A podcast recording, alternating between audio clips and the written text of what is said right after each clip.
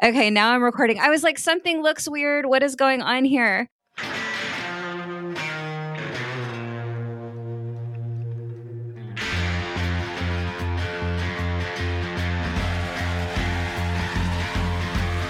Hey, you guys, this is The Mean Podcast, and I'm your host, Kristin Filipkoski. The Mean Podcast is where I talk to creative, curious, and ambitious women who are diving headfirst into the second half of their lives. Turning 50 doesn't mean it's time to fade into the background. It means we know what we're doing, and we're not afraid to do it.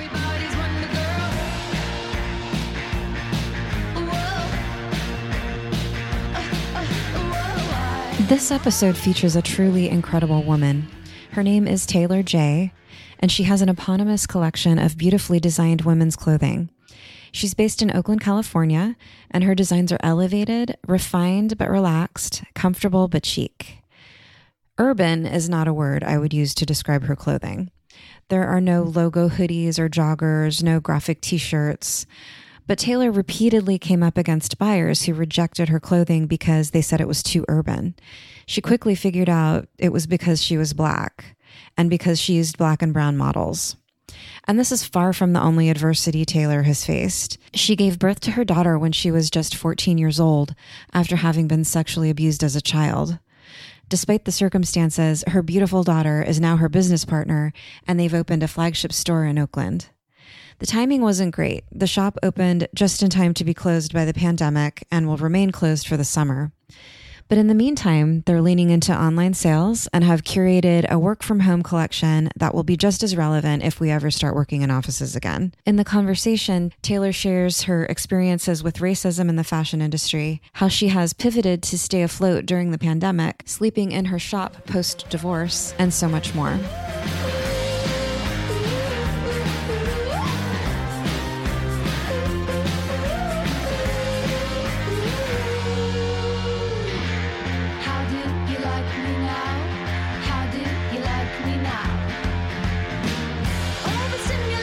So today on the podcast, we have designer and business owner Taylor Jay, who is the founder of Taylor Jay Collection. Taylor, welcome to The Mean Show.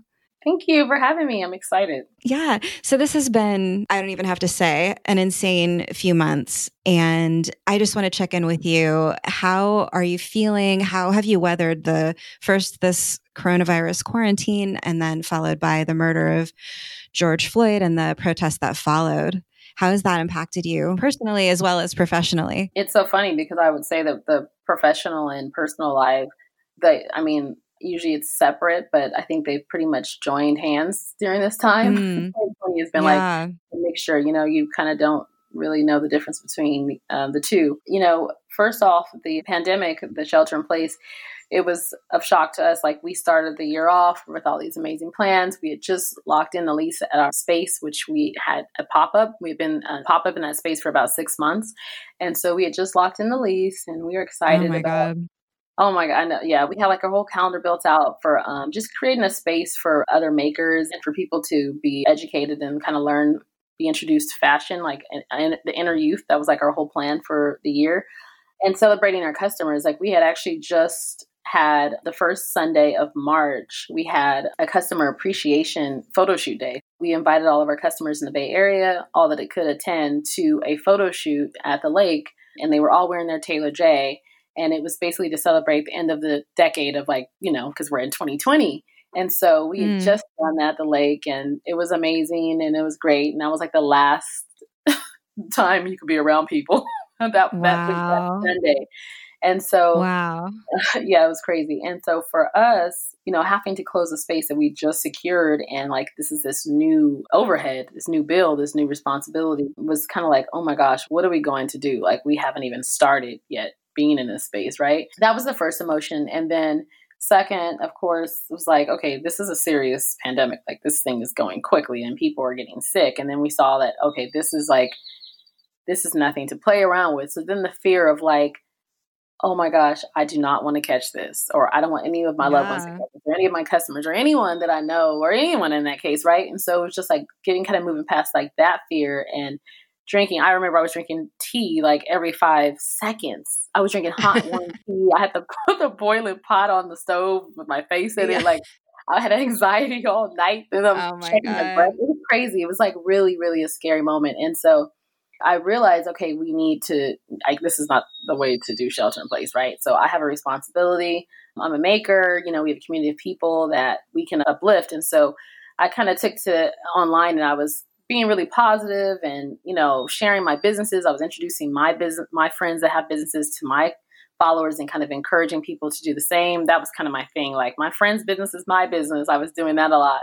And then I was like, okay, you know what? I need to do something. Like, we need coverage. We need safety. This is what they were talking about, the mask and how people didn't have, there was a shortage of masks. So I was like, I should make a face cover that goes over an N95 mask. So of course, nothing's open, everything's closed. So I had a lot of, I recycle, where, like, you know, I don't throw fabric away. I keep it forever and ever.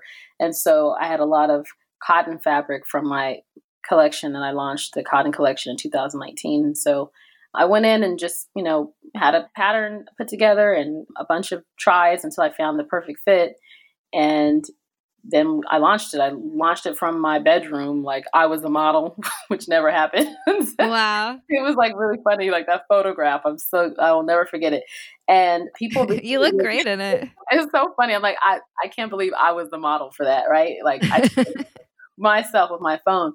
And then I was like, okay, and then we'll donate too, you know, like, people will buy one and we'll donate, you know, the next. And so that just kind of was received really well. And we just got really busy. So I would say that once that happened, it just kind of overtook everything else. Like, we were so busy with just making that happen and getting things going. Like, okay, this is how we're going to make an impact and support our community. And this is also how we're going to save our business. Right. So, you know, and this is like me, I'm mama bear, like my daughter, like I'm thinking about her nonstop, you know, and even beyond myself. And so that kept us busy. And then when the killing of George Floyd took place, it was just, I mean, my spirit was just broken, you know, and this is not something that, you know, me as a Black woman in my community, this is not something new. Like, we know that we've been killed and, you know, this happened. This is our reality. But for the world to see it to have such a heavy impact and for it to touch people and people to actually take action, it's been a sad but beautiful thing to witness, that so much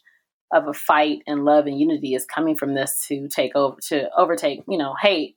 And so just being in business, being a Black woman and seeing how people are reacting and responding now, my moods are up and down, you know, for many different reasons. So it's been a very emotional. Every day is a new day, but, you know, I push through regardless. Yeah, I can only imagine. And I'm wondering if the magnitude of the protests this time around, this act of hate, the response to it, does it feel different to you than other times when something similar has happened? It does feel different. I feel like I don't feel like people are going to let up, which I think is amazing. I think people are not going to stop. Led by the young adults, the young people are fighting, and you're seeing so many different people. And so when you see so many different people from different backgrounds that are saying, you know, enough is enough, like they're seeing our struggle, our fight, and what we experienced our entire lives. Like my mom experienced, my dad, everybody that, you know, like their parents, like this is something that just has been a part of our lives. When other people are feeling it and they're seeing it and they're saying, oh no, this is not right. Like this, you know, and like that is major, because it's touching more than just our community now. And people are now finally saying, okay, no, we've got to come together and this has got to stop. Like this is not it, you know? And I think that's what makes it different, is like, it's not just the Black community saying, hey, look at us, look what's happening to us. It's like everyone saying, look what you're doing to them. This is wrong. That's the difference. And that's what it should be. That's what it should have always been. But, you know, it's what's happening right now. I thought maybe it'd be interesting to go back to how you got your start in fashion. And curious if you have an early memory of becoming interested in fashion, and just how did you get your beginning? Okay, so it's funny enough. When I was younger, not, you know, like young, like 18, 19, around that age, I moved to SoCal. I moved to LA. And that's where I opened my first clothing boutique. So I actually did own a boutique. And so it was named after a name that I actually came up with when I was in junior high. So when I was in junior high school, I was really inspired by fashion, especially vintage stuff. I was really petite, really, really tiny. And I wore a lot of vintage clothing. And that was kind of my way of expressing myself you know, especially due to my kind of my life, I have so many different turns, so many different situations. So, you know, clothing, especially dated pieces, were really special to me. It was something about owning something that a piece of someone else and like their story that was intriguing to me. And so I always wanted to own like a vintage shop. That was actually what I wanted originally. And it just turned into a clothing store. And that was after living in LA, doing some assistant styling and interning, and a bunch of stuff I did when I was younger. And eventually I went to fashion school for a little while, shortly after I opened up my first shop. And so my whole concept was like unique pieces that were just a little different than the norm, the trendy. I never was really into trends, so it was always unique stuff or local independent designers that I would meet that had really unique stuff. And so from that, my second shop that I owned when I moved to it from North Hollywood to Sherman Oaks on Ventura Boulevard, I was like, you know, I need to come up with something that works for women no matter what your size or your body or what stage you are in your life. Because I went from being like a size 2 to being like a size 12 within like 6 months. So my body, I changed like drastically. And so I went from having like just this really small little frame, little curves, and I could fit any type of vintage piece to being like this super curvy, like woman that didn't even know what to do with my body or how to dress for that, you know? And so I went through a lot with that. I was always on diets. I mean, I lived in LA, so I've been on every diet that you could ever think of. And it caused a lot of insecurity and just like, you know, self-consciousness with me. And so I think from those emotions and feelings, I learned from that. And then just servicing women in fashion and that would come and buy from me and just the different conversations we had, I discovered like, I need to make something that works for women no matter what size they are and that they always feel good, even when they don't feel good. That was my first like thought, like, okay, you can do this. And so little by little, I had no idea. I'm a self-taught designer. So I learned, I met different seamstresses and I played around with things. I made this one dress.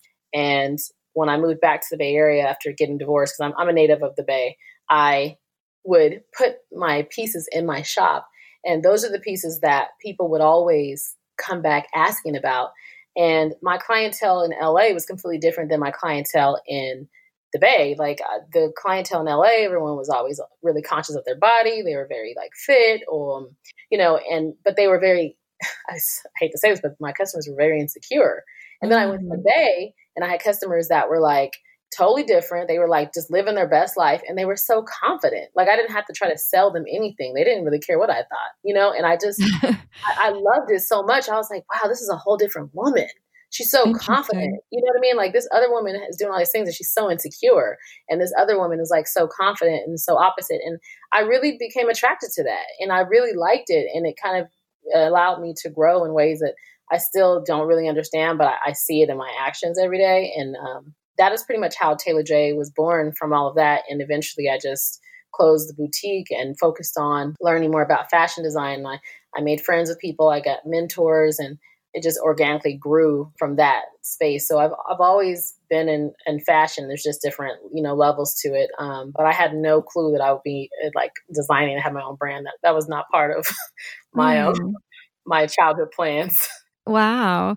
And you mentioned mentors. I'm curious what impact they had on your career trajectory. Well, one of my mentors, we are great friends. I was looking for sewers. I was always looking for someone that could sew for me because I'm not like a sewing person. And so we first met and I would meet with her and she would teach me how to cut and she made my patterns.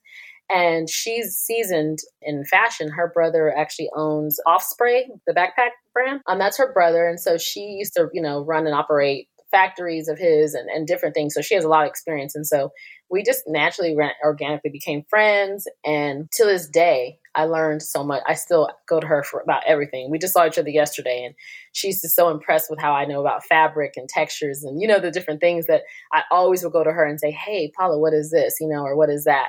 And what do I do with this? And so I don't take mentorship like for granted or people that, you know things for granted at all. And I feel like you can always learn something from someone. And so she definitely is a major person that helped me a lot in the beginning.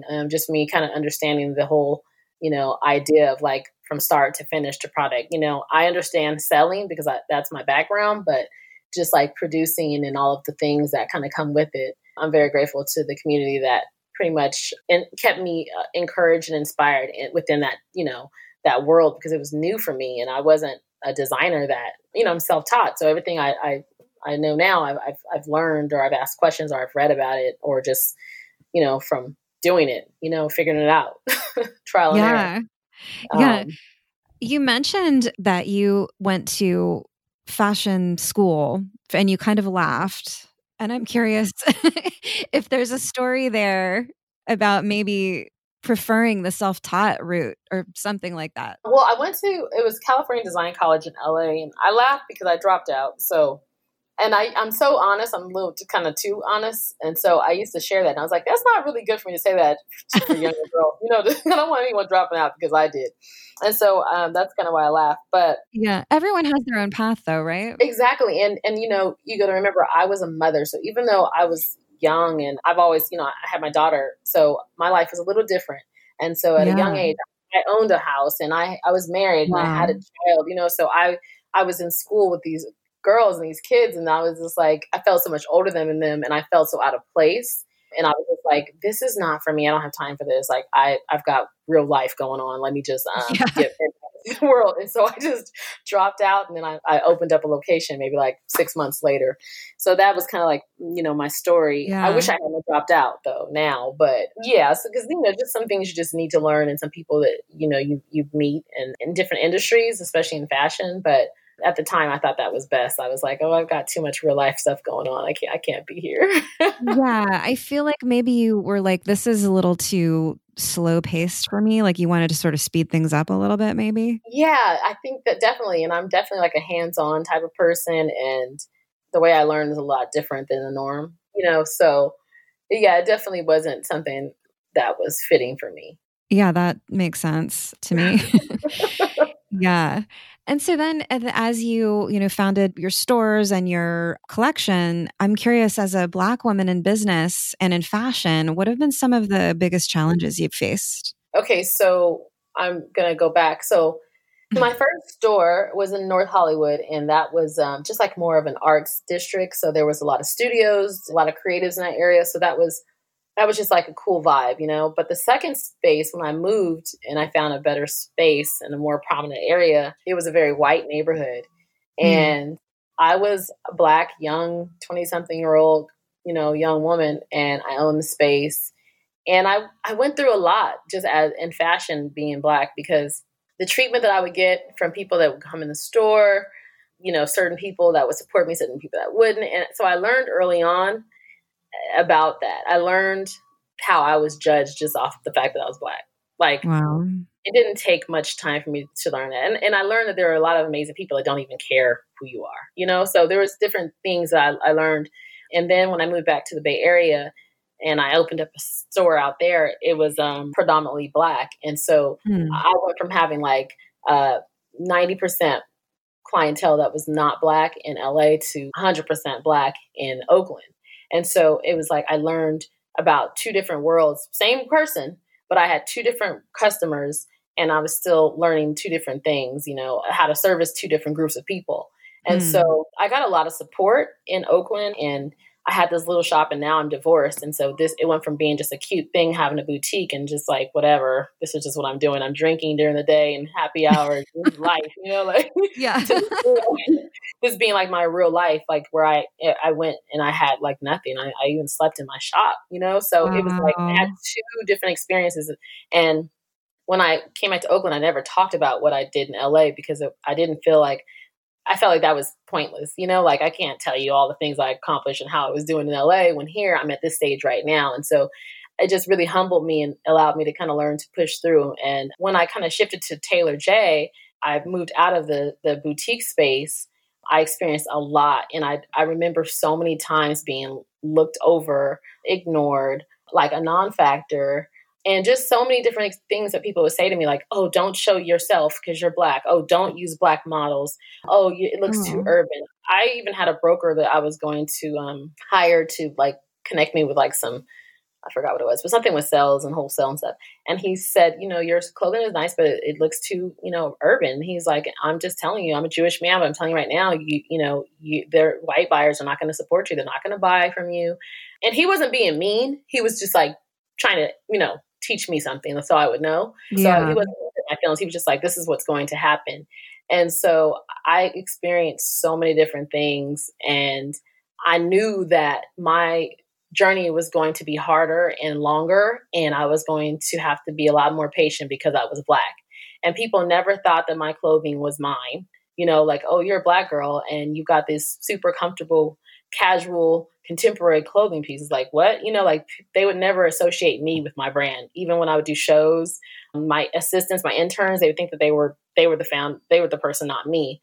And so I'm used to it. You know, I became very much like, okay, whatever. The people that support me are for me and my stories, whatever. But I definitely will say that I know that me being overlooked was completely because of my color.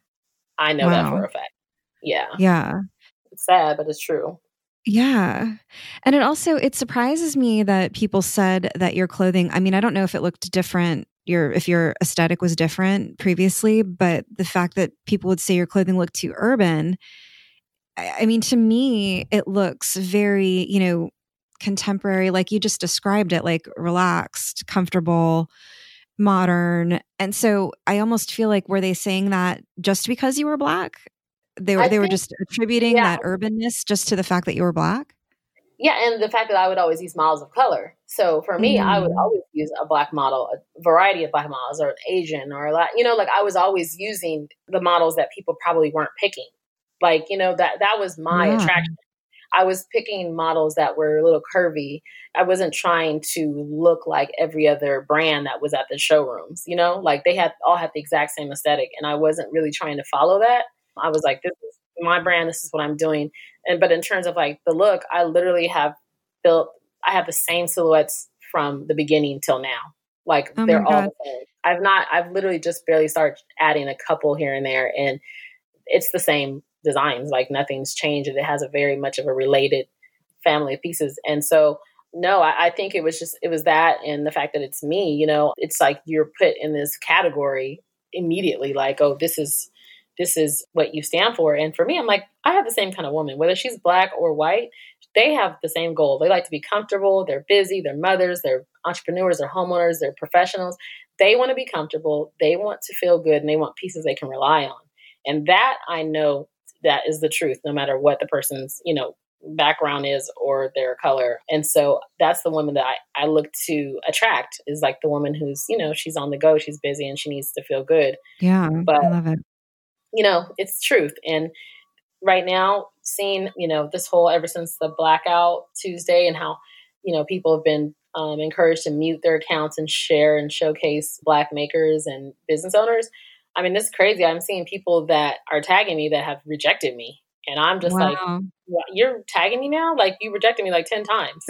Wow. You know, don't act like I'm the Black person, you know, that's got some good stuff, because you didn't even want to deal with me.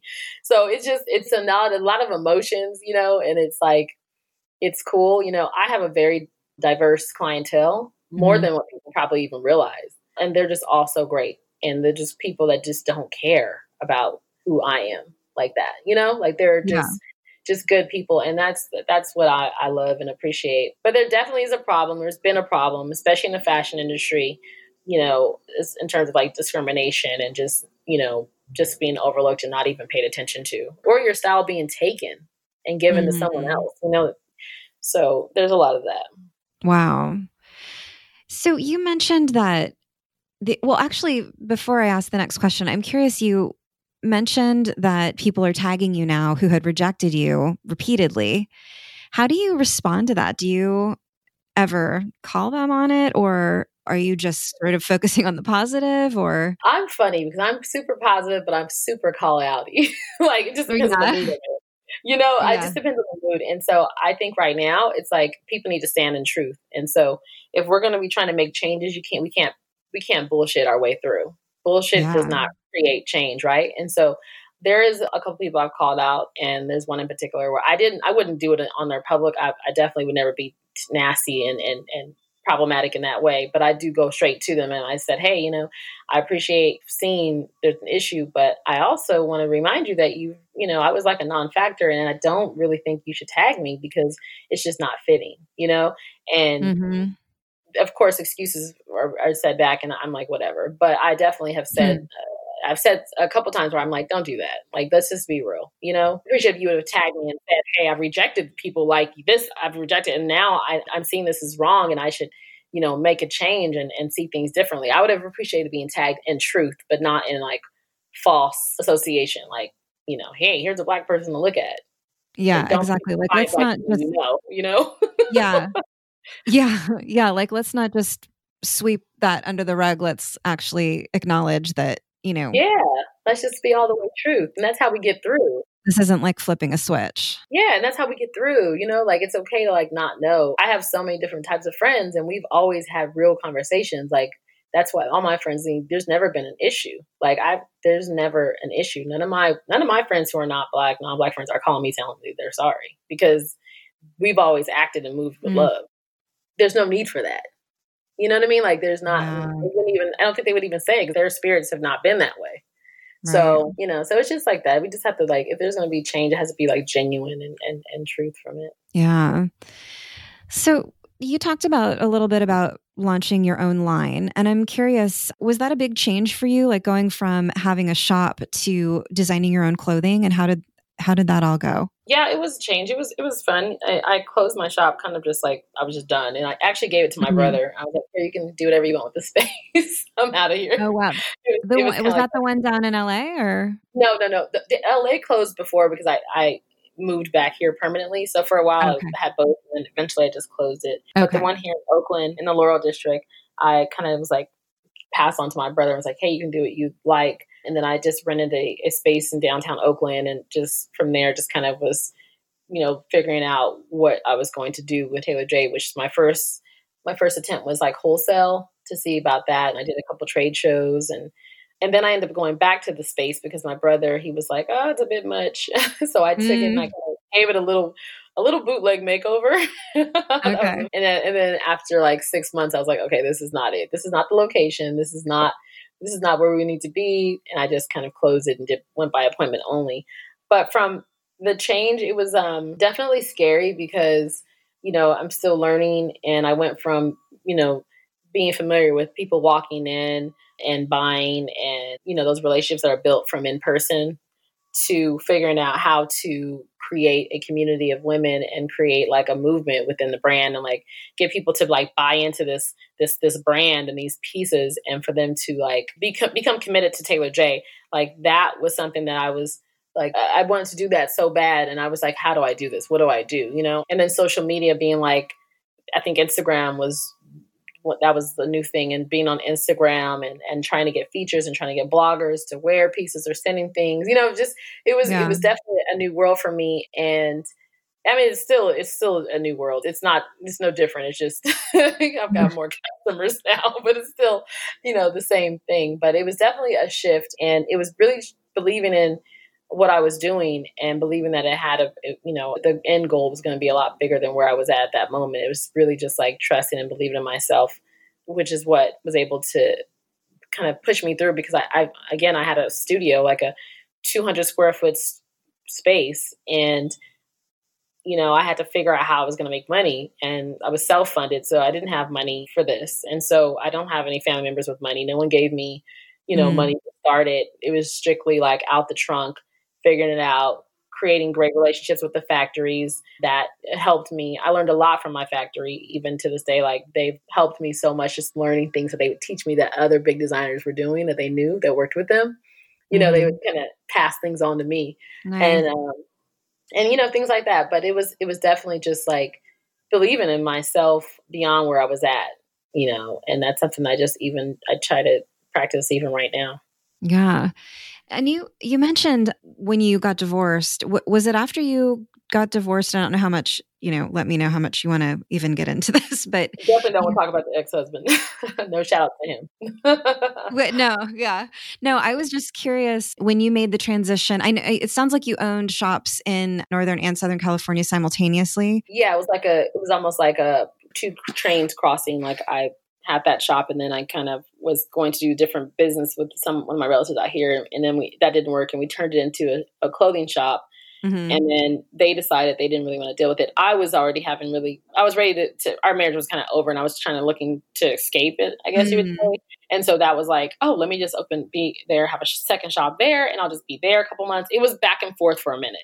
Mm-hmm. So that was the initial plan. And then of course, everything with my marriage just started to like really go downhill even more so. And I couldn't get him out of the house because we owned a house. And so it was kind of like, well, I'll just leave. I'll just be homeless in Oakland.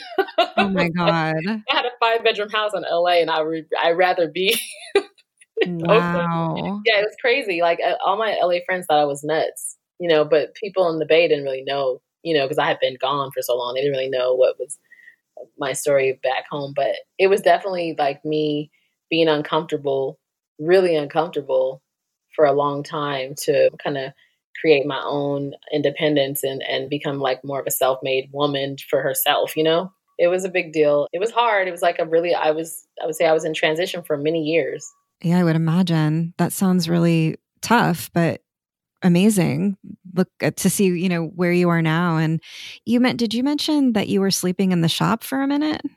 Oh yeah, I slept in the shop for a minute because I didn't want people to really know my business. So it wasn't until I went to go visit all my cousins and they were like, well, where are you staying at? And I was like, oh, I just been staying in the shop. And after that, I was at Granny's house and it was like, they were like, no, you can't stay there. So I lived there for like almost a year. But I would stay in the shop, literally sleep in there. Wow. And it wasn't gentrified like it is now. It was a lot different. Yeah, it was a lot different than it is right now. I can tell you that. Wow. Yeah. Wow. So how is the store doing now? Are you able to start reopening now? I'm not sure exactly where the rules are at this point. We're supposed to be able to open, I think tomorrow, but we have been doing curbside. And so for the safety of my team and our customers, we won't be opening all summer. Yeah. We're definitely going to continue curbside, encouraging e-commerce, for people to shop online, and we might just extend more hours available because right now it's just Monday, Wednesday, Friday. But that's our plan throughout the summer, and we'll just kind of see how things go from there. And also, our e-commerce is really growing right now, so we don't really want to. We don't really want that. We want to nurture that. Yes. And I think people are figuring out how convenient their lives can be right now, how they don't need to necessarily be in places. So I think that. I think the reality of people going into stores is not really something people are not just going to be in stores like that. I just don't see that happening. Yeah. I kind of feel that way too. Did you have to board up your windows or anything like that? Yeah, we did. So the first night of the protest, it was a Friday night. Sorry, the train is going by. That's okay. Did you hear it? Yeah. Sorry. I love the trains, but it's speaking me so loud. Yeah. That Friday night, I didn't want to board the windows. We have really big windows and we have shutters. So I just kind of closed the shutter. And we put signs up that said Black owned. And so the next day when we came, they had done a bunch of graffiti all over the windows and a bunch of stuff, wrote a bunch of things. And so it was before we even got there to clean it up, someone had cleaned it up, which was really nice. But that was when we made the decision to board the windows. And so we had them boarded. And, like a week later, I was not really feeling the windows being boarded. I said, I don't really like this. I want to take these boards down. Like, I was like, yeah.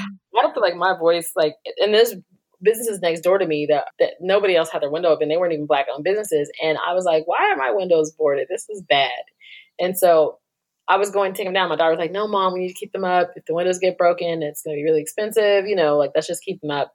And so I decided to if we keep them up, we're just going to, speak through our boards. And so I hired an artist, which is my friend's son, to do a mural. And so he painted, It's beautiful. He painted pictures. I told him I want it to look like the actual windows of the store.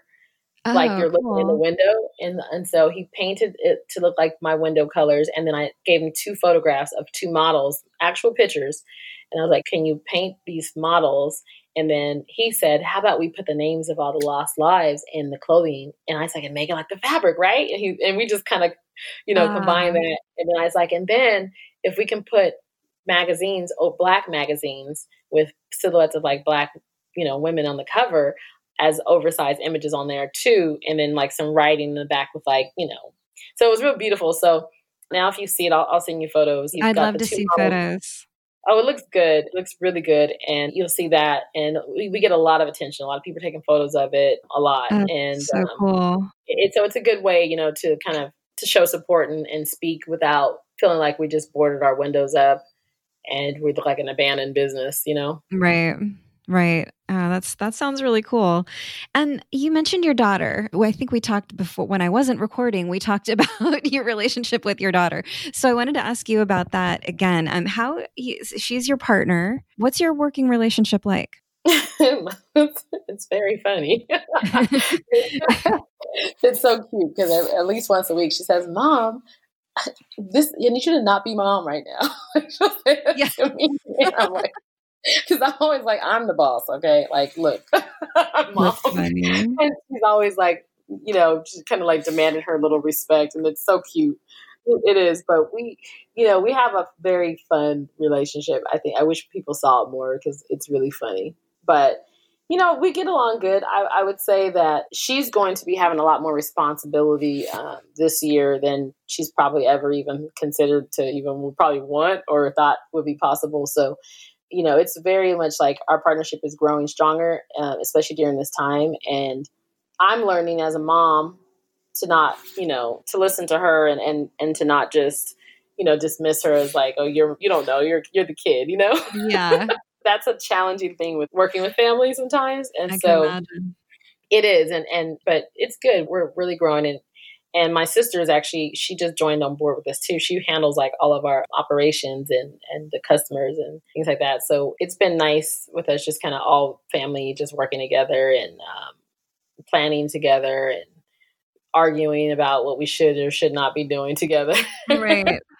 So it's good though. It's all love. There's no bad, you know, there's no bad anything. And I would say that Brenda has pretty much been like, Mom, don't you worry about any of this, like that she's made sure that I'm not worried about the shipping and the customers, and they pretty much removed me from an area where I was pretty much always involved in and allowed me to kind of focus on like designing and you know, in the planning for the brand. So I appreciate that because I'm like a Virgo and we think we can do everything.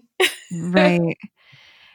Sometimes it feels really good to find that way to delegate or that way to like let go of stuff. Let go. And you mentioned that you had her when you were very young. So you guys I bet you look like sisters. Yeah, no, we definitely, she of course looks young and I look pretty young too. I would say everyone always thinks I'm like in my late 20s. It's nice, but it could be annoying too. You're like, no, I have actually some experience under my belt. So, you know, right. I'm like, hey, give me some respect. I mean, I've had customers that have talked down to me thinking I'm like two, and I'm like, hey. But my daughter, it's so funny because we'll be out and she gets a kick out of this because she'll just say we'll be somewhere and she'll notice people always like, I think the way we talk, we are like sisters, you know, or like friends. So people naturally pay attention. And she'll say, Mom, real loud so they can, and then someone always will say, Mom, what? Like, that's your mom? Yeah, I'm like, call me Taylor when we're out. Yeah. I always tell him, call me Taylor Jay.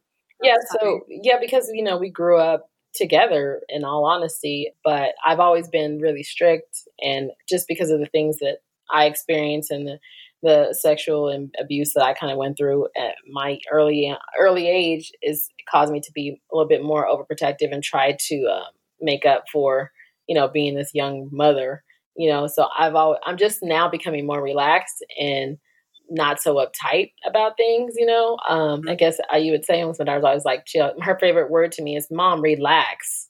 Like she's always telling me to relax. It's interesting. We definitely are close for sure.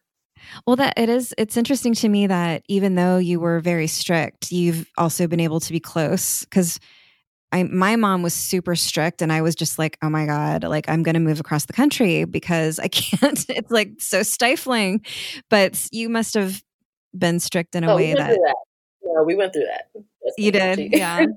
I guess like I just got her to come out here. Like she's been living here now 3 years, but she was in LA and she did not want to from here. So, you know, it was, she's older now. And so we did go through that moments, you know, especially, I think it's like any mother or daughter. Yeah, it's normal. It's tough. And then I think as the children get older and the mothers get older and get a little bit more soft. Yeah. That's when everything kind of, you know, and then too, communicating, like I've always been very tough and guarded because of, you know, I had to be. And my daughter, she's a lot more sensitive and she's more emotional and she likes to talk about her feelings. And, you know, so she really tapped into a side of me that I didn't even, I knew I had it, but I hadn't ever really had to offer it anywhere. And so she came here and she had her own like experiences with anxiety and stuff. It allowed me to let that guard down a little bit and to kind of just have more, not that I didn't have feelings, but I knew how to just kind of push through, you know, like we don't have time for these emotions, you know, like, yeah. You know, so I would say she definitely peeled back some layers and I learned a lot from her. And I think she, the same for me, like she was able to like become strong, but even within like that sensitive space, you know, you can still find strength, you know, so you don't break. And so I think that we've definitely like learned from one another and it's been a blessing. That's beautiful. That's really great. So, well, I know we need to wrap up here. I want to be respectful of your time and we're all already a little bit over, but yeah, I was like, 5 o'clock. No, I'm just playing. I warned you, you might need a break. No. Just to take it back to your designs really quick. I was just checking out all your work from home pieces and they're so beautiful. And I'm wondering if, was that something that you created as a response to the quarantine or was that something you already had going on? No. So it's a kind of a combo. So it was definitely a response to the quarantine because Taylor Jay's clothing has always been a brand where it's very flexible with you know, so a lot of customers that I have, they travel or they work from home or they're remote, you know, they have all these different ways that they kind of move within the clothing. That's why it works for them. So I was like, the current state, I kept saying, oh my God, this is my brand. This is my brand's time. What all these big companies are doing, trying to pivot to is what I've always been doing. That has to get out, you know? And that was like, that's all I could think about. I couldn't even sleep because I was like, this is what my brand is, you know? Oh and so you know, completely like the essentials and the travel wear and, you know, the convenience and you can sleep in it if you want to, it feels so good. Like it was already where I was at, where I had been. And so I was like, okay, I've got to get some, you know, attention for this because this cannot be lost, you know? And so I immediately was like, okay, what I'll do is I'll create a work from home edition. So I'll do small little pieces edition, you know, like work from home editions that are small batches and they're limited and they're new styles. And I'm going to cover customers who are actually wearing Taylor Jay and interview them and ask them about like how are they navigating? How are they pushing through during this pandemic? And so we did that. And so the first one was a customer, you know, my photographer for my team, we shot her a social distance from outside and we shot her family and everything was done from the window. So it was really cool. Oh, wow. And cool. She wore one of the new pieces that she purchased at a discount and we interviewed her. And so we have some more coming up too. We just we didn't put them out because of the, you know, the protesting. We went to stand in support of the protest. Yeah. So we didn't want to, you know, be promoting the work from home. In addition to that, like interviewing two women and shooting them that are actual customers that are experiencing their own level of, you know, of change during all of this, you know, we felt it was important to, you know, highlight them and just kind of talk to them and then also show the realness. Like these are real people, these are real women and they really wear Taylor Jay and they're really figuring it out, you know, and their mothers or their, you know, whatever it is that they're doing, you know, we wanted to highlight. And then the model who is actually my daughter, one of my daughter's friends, she's the person that she's in the work from home. She's the model in all the pieces. So she'll actually, I shoot her myself, which is really cool. I shoot her myself and then the pieces are there. So I'm excited for us to kind of jump back into the work from home in the next week or so, because it is really cool and it's new stuff. So it's always nice. And the customers that have been with us for so long, they were so excited to support it. It was like, you know, it's been great. So it was definitely a pivot from the pivot because first pivot were masks. Yeah. So it was like, I'm not going to just be known for selling masks. Like I'm a designer, you know, like, so That was like my thing.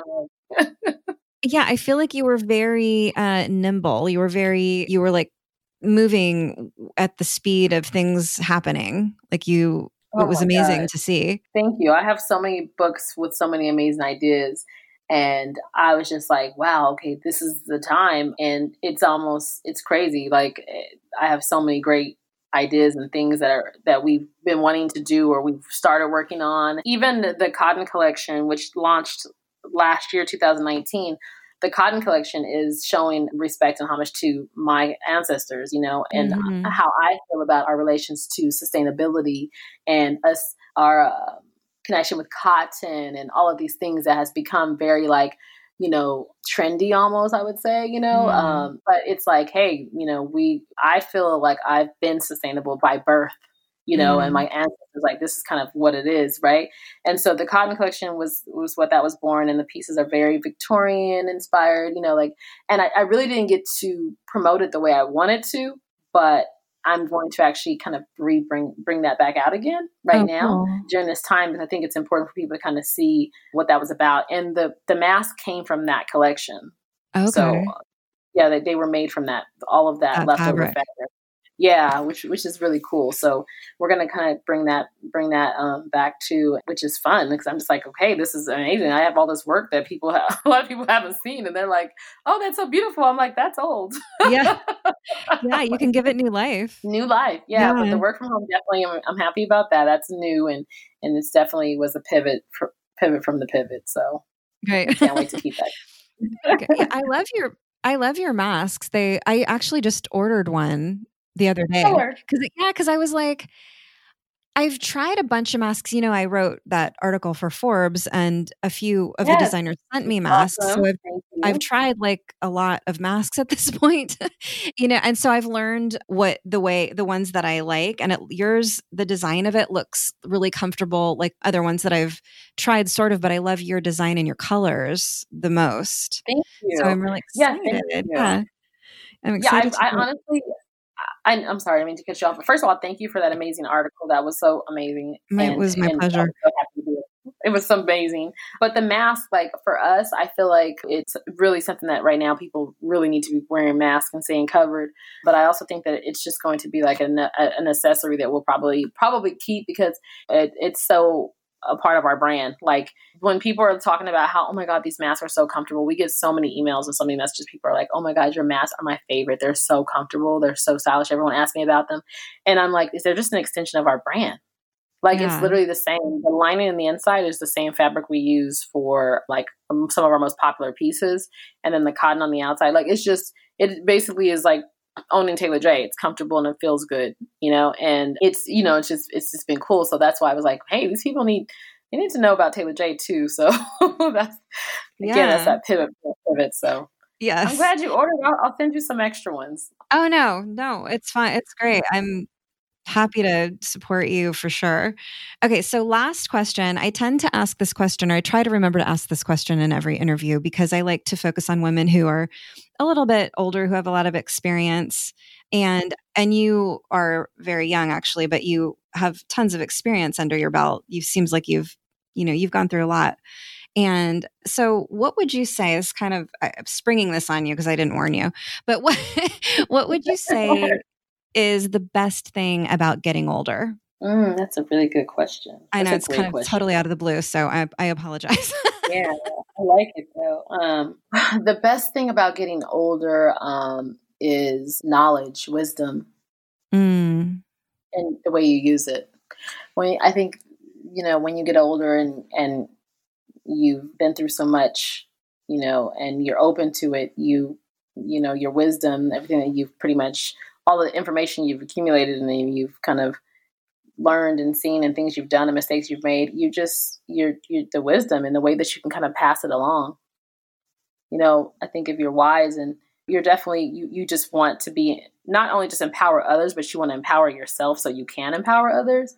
You know, you want to be wise in everything. And it's just, I think it's wisdom and the way that what you do with it. I would have to say that's what I feel. I feel like I'm becoming very wise and I'm using it in a way that I probably wouldn't have done 10 years ago or even 20 years ago. Yeah. I love that. So yeah. And with that, because that's how you empower people, you know, because you become stronger and better, and then you're an influence. I know that I empower and inspire a lot of people that I don't even know. And my responsibility is much bigger than just selling clothes, you know? And so wisdom is going to allow me to make the right decisions so I can, you know, be in that position, sit in that position properly, and make others stronger by the way I positioned myself. Yeah. Oh, that's beautiful. Thank you. Thank you for answering that. That's a good question. I love that question. That sprung on you. I love those thinking when I'm like, huh, what is that? Yeah. Yeah. Awesome. Well, Taylor, thank you again so much for taking the time to speak to me in these crazy times. I really appreciate it. Sure. Thank you for having me. I appreciate it. I enjoyed it. It was really great. Oh, good. Thank you.